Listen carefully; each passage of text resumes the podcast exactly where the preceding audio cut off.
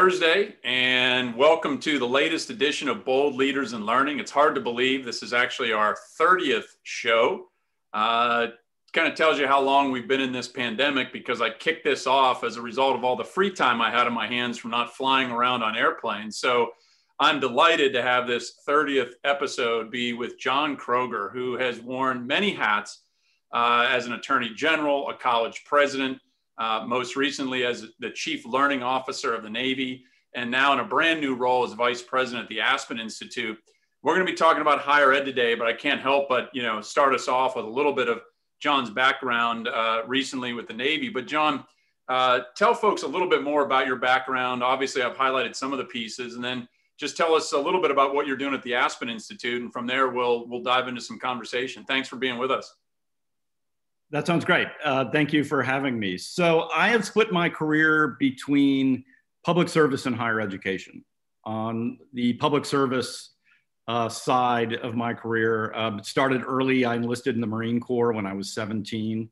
And that orientation toward serving our country is sort of carried over into a lot of my work. I was a federal prosecutor, prosecuted the mafia in New York, and uh, attorney general of my state most recently uh, chief learning officer of the Navy and Marine Corps. I've also spent a lot of time in higher education. I originally was a law professor. I'm a lawyer by, by trade and um, served as president of Reed College. And these two streams of my work have come together, uh, both in my time uh, in the Pentagon, but also in my work at the Aspen Institute. Um, I am running a program uh, called uh, uh, the Rodel Program. It brings together elected leaders from both parties from all over the country and puts them through a very intensive two year seminar program that's really designed to do two things. One is to, to build their understanding of and deep commitment to America's democratic tradition. And second, to build a lot of ethical self reflection. Um, you know, I, as someone who was an elected official, you're kind of going 24 7 on your job, and you very rarely get a chance to step back and reflect about the broader purposes that should motivate your work. And the Rodel program has been very successful at creating this, this large cohort of leaders, everything from uh, uh, senators and governors to Kamala Harris, who's running for vice president, um, have gone through the seminar. And um, we're talking right now about expanding the program to include federal judges and leaders in the national security world. So it's, uh, it's work that brings together my my interest in education, my interest in public service, and my commitment to ethics. Well, it's certainly uh, an incredible career and a fascinating career, and and thank you uh, for for both your public service uh, generally and your service to higher ed. I think you know one of the things you just mentioned. I, I wanted to pause on is this notion of leaders, you know, taking a moment to step back and reflect. I mean, obviously that's part of the the formal kind of role you're building as part of the, the Aspen Institute work, but I think it's a helpful for, reminder for all of us these days, right? A lot of leaders are, you know, hurling towards burnout. They've been dealing with crisis after crisis, uh, and you know, taking time to kind of reflect, taking time to unplug. That's not easy for people to do. Just a you know small word of encouragement as you're uh, talking about that. You know, I wanted to um, you know start with your your most recent role. I started following you because of all the posts you were doing in your role as chief learning officer at the Navy, and uh, obviously thanks to an, an introduction from one of our uh, friends, Larry Mineta, who I know is on the on the on the uh, stream today. But um, you know, you were you were really pushing a lot of innovative thinking about how learning should take place in the Navy. Maybe just tell us a little bit about that because I think there's a lot of relevance to where we're going to kind of evolve on our conversation about higher ed. So tell us a little bit more about what you were what you were doing there, what you accomplished, what's underway as a result of your tenure. Sure, it was a um, a pretty surprise gig for me. I was teaching at Harvard and I was asked to come in and be the first chief learning officer the Navy and Marine Corps had ever had. And the position was created after a remarkable self study that um, both of the services did. And the conclusion was that in the 21st century, America's primary differentiator between itself and, and various international competitors is potentially an intellectual advantage. Um, you know, if you're thinking particularly about China, it's a near peer in terms of its technological capabilities, in terms of its economic strength. And so, how does a country like ours differentiate itself in the national security sphere? And the idea was through the power of ideas. Um, and that transcends uh, you know, uh, uh, any particular role. Um, the entire service needed to be upgraded intellectually. And so I was brought in to devise a brand new learning strategy for the Navy and Marine Corps. I think the, the piece that's probably most profound and of long-term importance is the creation of, of a brand new Naval Community College. So this is a, a dedicated um, learning institution for the enlisted force in the Navy, Marine Corps, and Coast Guard. And the, the basic uh, idea here is that in the 21st century, um, IT is going to be king. Networks are going to matter a whole lot. Um, the the ability of our uh, our forces to deploy all of these unmanned systems, drones, both on the water, undersea, in the air, are all a function of our of our IT capability.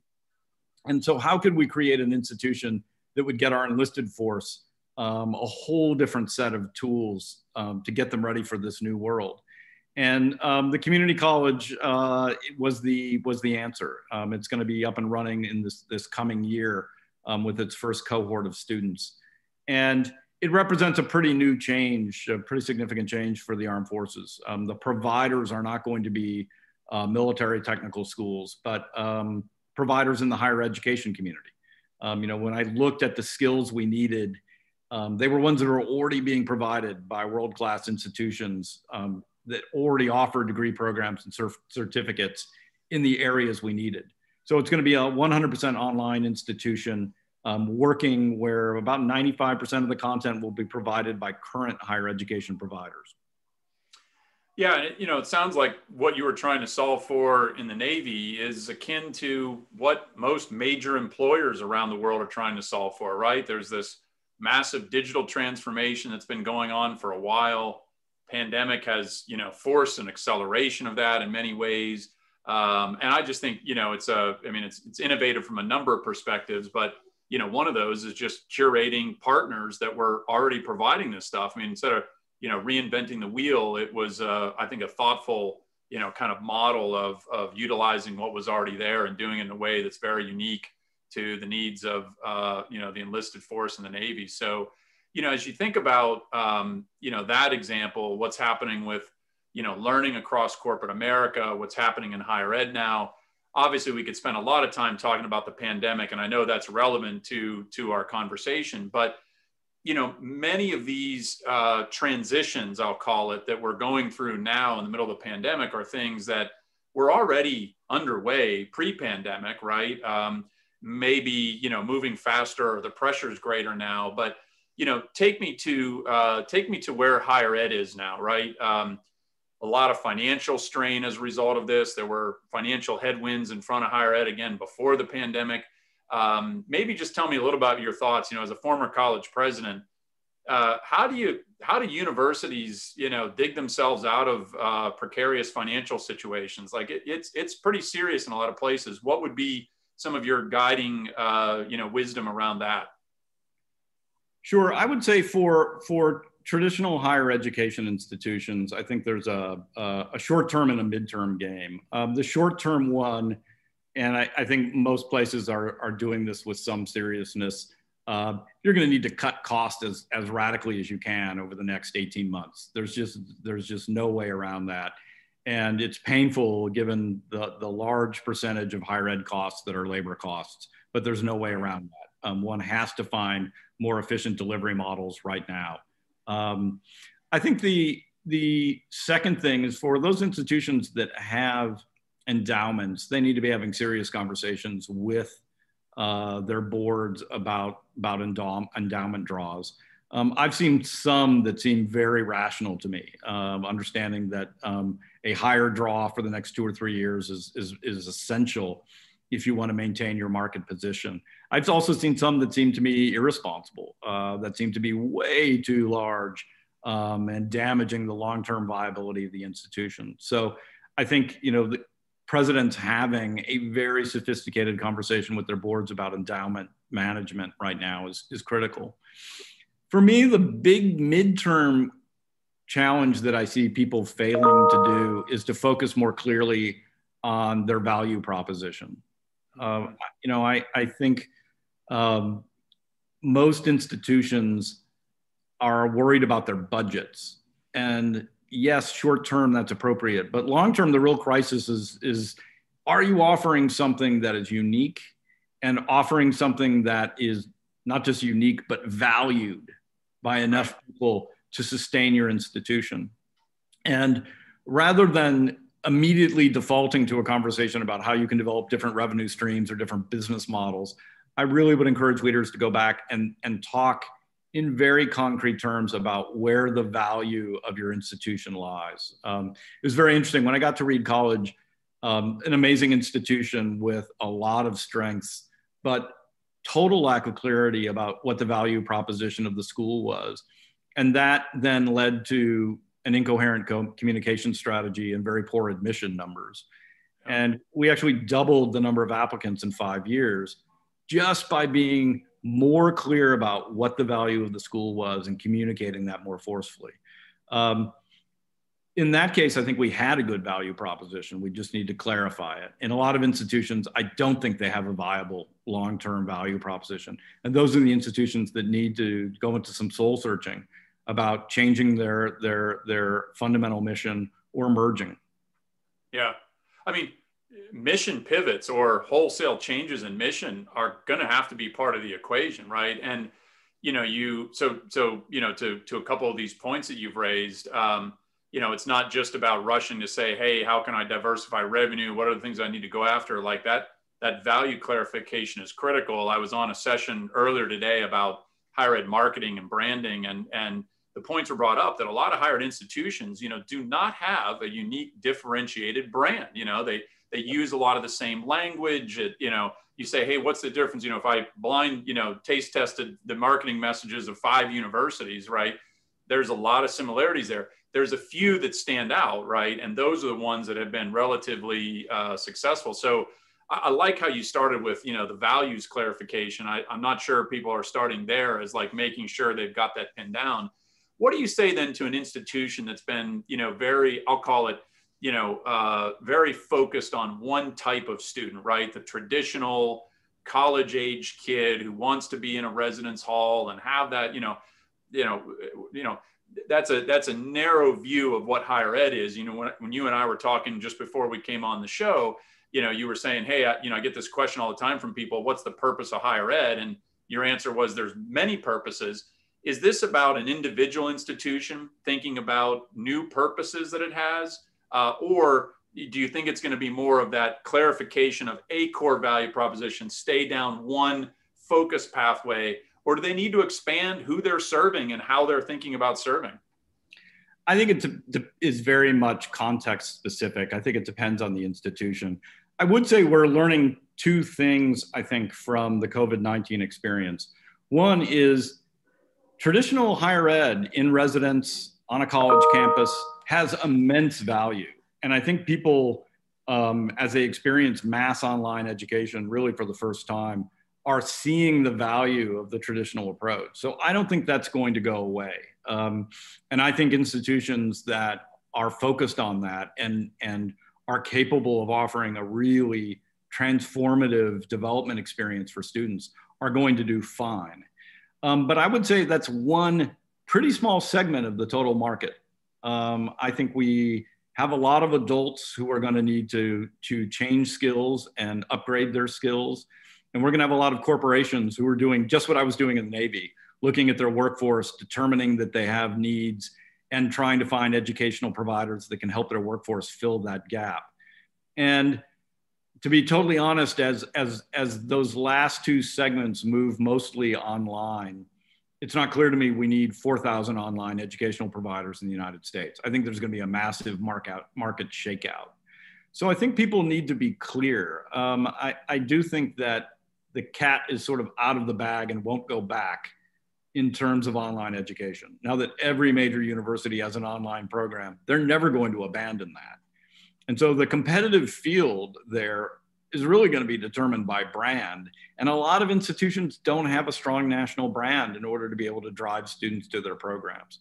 So I think looking at the market as highly differentiated and trying to find a market niche where you have value proposition and really focusing on that niche is the right way to go for most uh, institutions, aside from you know the the perhaps hundred institutions in the country that truly do have national brands.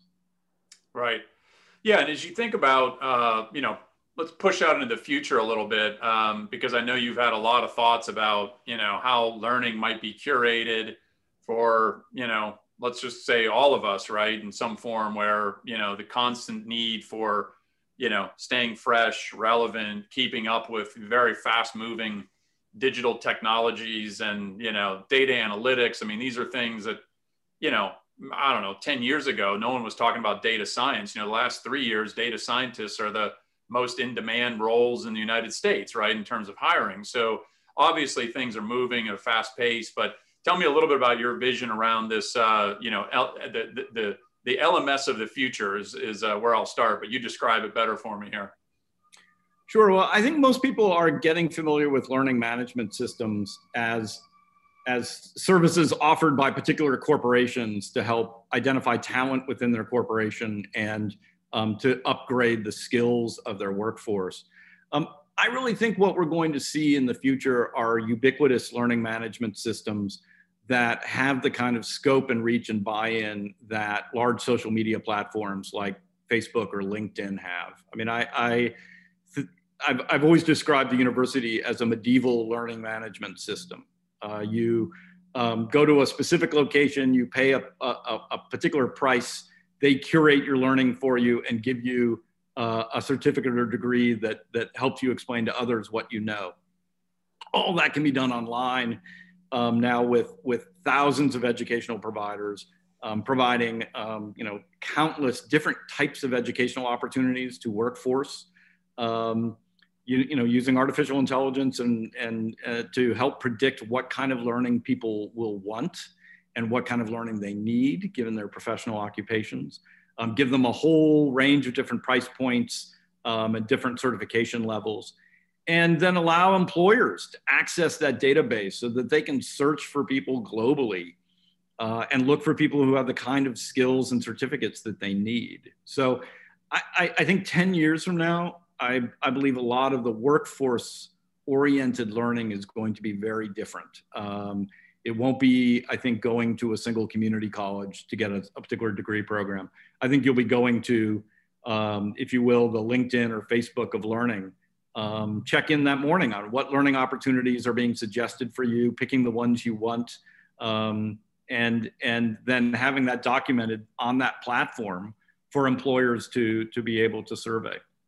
Yeah. So in, in that in that vision, right? Like who do you think has some of the advantages? I mean, I'm not talking about individual, you know, names, but like there's, you know, obviously LinkedIn, the, you know, platform I use a lot, LinkedIn Learning. So that is, you know, social media, you know, in a way, professional social media combined. We've got, you know, MOOCs that are curating content from all kinds of different places, many different universities uh, you know, do, do you see, you know, any particular segment of that ed tech industry, I'll call it, uh, having a leg up, or is this really going to be the, the vision you painted, kind of a new breed that's going to crop up? I actually think um, the world's largest tech companies are going to triple down on their exploration in this market over the next five years. It's a potentially massive market and it's really inefficient. And so I think there's a remarkable opportunity there. And um, you know, you ask yourself who has um, a, a, leg up in building the learning management system of the, of the future. Is it a major research university or is it a major tech company? And frankly, we're, we're going to see in education, I think what we have seen in, say, traditional media, which is that um, content uh, is inexpensive. And um, what universities really provide is content, is learning opportunities um, what is difficult and challenging is maintaining this, this very vibrant online ecosystem. So, you know, I, I think a lot of tech companies are, are exploring the higher education space. They're, they're developing learning management systems for their own employees that are often very sophisticated. I got to look at what Microsoft is doing in that regard, for example, and it's very sophisticated. Uh, right, you're seeing them start to get into the content world by providing certificate programs. I see all that coming together with uh, with major tech companies partnering with universities and launching um, more more global ubiquitous learning opportunities. Yeah, so it you know it's it's it's akin to a little bit of what a Scott Galloway has probably been you know talking about about the you know the tech giants you know becoming education players and you know I buy that thesis too. I mean in general, you know I, I see things have evolved to uh, employers as the nexus of this, right? So if we think about accreditors as being you know the quality arbit you know arbiters of higher ed increasingly it's employers, right, who are going to be essentially a new kind of accreditor for themselves, for educational institutions that might partner with them, you know, and, and like a Google, if they come out and they have an IT, you know, certificate that they say they're going to treat as equivalent to a degree, well, you know, they control the, you know, the content of that, and then they control the decision to say we're going to evaluate, uh, you know, value it equivalent to a degree you know, I'm wondering, you know, I think of like Amazon, right, which is a customer obsessed organization and has been successful by just, you know, staying true to what the customer wants and continually adapting around that. You know, you, could argue that higher ed, uh, although it, it probably doesn't like to say it's not student centric, like if you say, has it really been truly customer centric, right? Constantly paying attention to the needs of, of prospective learners, current learners, right? Alumni who, you know may touch the university in small ways but we haven't we haven't really lived up to this ideal of lifelong learning for alumni I, you know i'm curious like do, do you see that as part of the advantages of tech companies i mean not just their tech development prowess but the the way that they have kind of created a culture around customer insights constant iteration around those customer insights i'm just curious how much of it in your head is that versus kind of the technical prowess if you will I, I think it's both their great strength and their great weakness. Um, yes, I mean, I, I believe that a ruthless focus on growing market share um, will produce dramatic results. And that's something higher education has never done, right? Um, Harvard kept Harvard College small, uh, right? It, it made that decision. It hasn't branded itself all over the globe right? Um, in ways that they they could have done, right? Um, so if you enter, if you have companies that are ruthlessly focused on on growing market share, the the transformative effect could be enormous. I always think that it's not technologies that disrupt sectors of the economy; it's companies that have technology, but it's the companies that disrupt. Um, but I would say it's also their biggest weakness by focusing only on those things that can be monetized uh, there's a real danger that they drag higher education in directions that um, are worrisome. Uh, right. And um, you know, I, I I do think there's going to be a lot of value for meeting um, the workplace development needs that higher education will need to meet. I mean, we've got millions of Americans who want better jobs, and we have hundreds of thousands of companies that want better skilled, more highly intellectual capable workers. Okay, there's a giant delta there that that we can help meet, um, and I think tech companies can be part of that if they enter the sector um, dramatically. But I think traditional higher education does something that's really remarkable and valuable, which is taking relatively young people and giving them a very intensive development process, um, both intellectually and in terms of, of their character and learning to work with and and live with um, highly diverse uh, sets of, of their peers. I don't think that's going to go away in terms of value. Um, I, I, I, and I believe that's something that traditional higher education can meet better than, say, a tech company that's trying to monetize every relationship and every interaction. Right. And in some ways, I mean, obviously, we're talking about very different forms of it, but that's where the higher higher education and the military have some things in common, right? They take you know, we're talking the traditional sense, 18 year olds or, or relatively, you know, young people into, you know, intensive environments, right? Where it's intensive training, it's intensive teamwork, it's intensive, you know, discipline, rigor, you know, housing, right? You're living with lots of people, right? So there, there's, the, you know, those, it's because it's hard for me to imagine how the military would develop, uh, you know, an armed force, right? As entirely online. I can see online augmenting that but that core kind of development experience is critical. Um, so one of the uh, a couple questions that have been coming in from folks uh, on the on, in the audience, putting your you know former college president hat on, uh, how how do we solve the issue of paying for college for middle class families? You know, cost has become a major thing. So let's say we've nailed the value proposition, great. But there's still this price tag that for a lot of families, uh, for, for too many families, is increasingly unaffordable. Like, how, how do we get there? I mean, it's not a it's not an easy one to solve, but I am curious. You know, how, how do we get there? So um, I believe profoundly that um, we've taken a counterproductive path in terms of, of our financing model. Um, you know, we mm-hmm. have basically decided as a society that college is a private good that will be financed privately for the most part with individuals and families getting small grants from the government, but for the most part taking loans. And I think this has been a failure. Um, I, you know, I, I really think that higher education is a public good and to a dramatic extent needs to be publicly financed. So, you know, I would like to see a, a tripling of the Pell Grant um, so that it really gains some teeth that you can actually um, go to college, uh, primarily grant supported, not loan supported. Um, I would love to see that the, the, the Pell Grant be um, eligible for use for ex- life expenses outside of tuition. So, yeah. particularly working people who are trying to go back and get a degree, um, uh, you know, their tuition costs may be low, but their their ability to take, uh, you know, a 20 hour job, not a 50 hour job a week, um, you know may may may impede them from doing that. Um, so I, I, think that convertibility to, to being able to use it for for real life expenses is important. The last thing i would say is i'd love to see some element of cost containment yeah. as part of the agreement on tripling um, those costs. I mean the honest answer is if we just throw uh, more money at universities that will get built into their tuition model. And i would like to see a real challenge. Um, you know, uh, for universities that are not interested in cost containment, they can get the students to get the traditional size Pell Grant. But for those who are interested in having, um, you know, the supersized, triple sized Pell Grant financing their students, they need to agree to real cost containment um, going forward. Um, so for me, it's there's a lot of different ways to approach this. There's been a lot of discussion about the future of the Pell Grant, the future of tuition-free public education, which I think would be great. We just have to figure out the the, the right uh, uh, public financing mechanisms. Um, but if you think about the future of the country, and I say this as someone who's you know certainly works in national security, I can't think of anything more important to the long-term health and security of the country than investing in higher education. So for, for me, this is um, a, a, very smart move our country could make.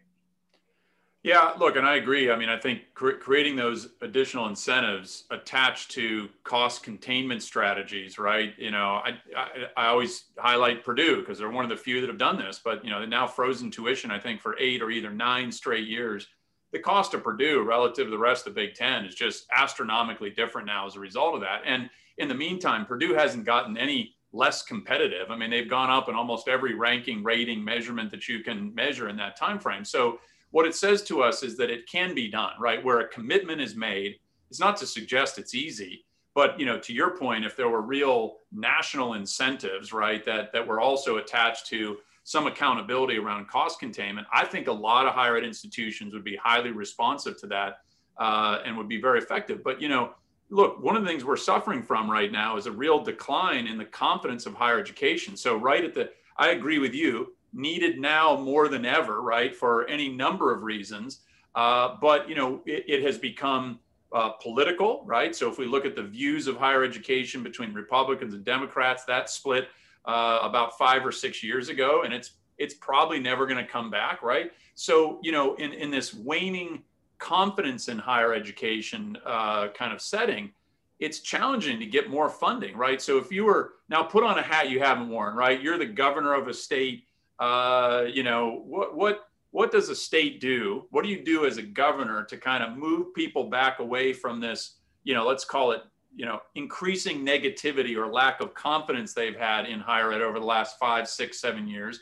How do we get it back so that we get support for more funding for higher education? What would be a couple of the big ideas you put out there? So the, the simple thing I would say is I don't think this can be a state by state driven process. Um, and you know my home state of Oregon is a is a is a classic example. Um, uh, there's just never been in the in you know the past 30 years um, a political consensus in the state for a greater investment in higher education. Um, it always comes down to a fight in the state between higher ed funding and K through 12 funding, and higher ed loses time after time. Um, so I think if there's going to be uh, a major change in how we finance college education, it's going to have to come from the federal government. It's going to have to come from presidential leadership, um, and uh, it's going to have to um, require congressional support.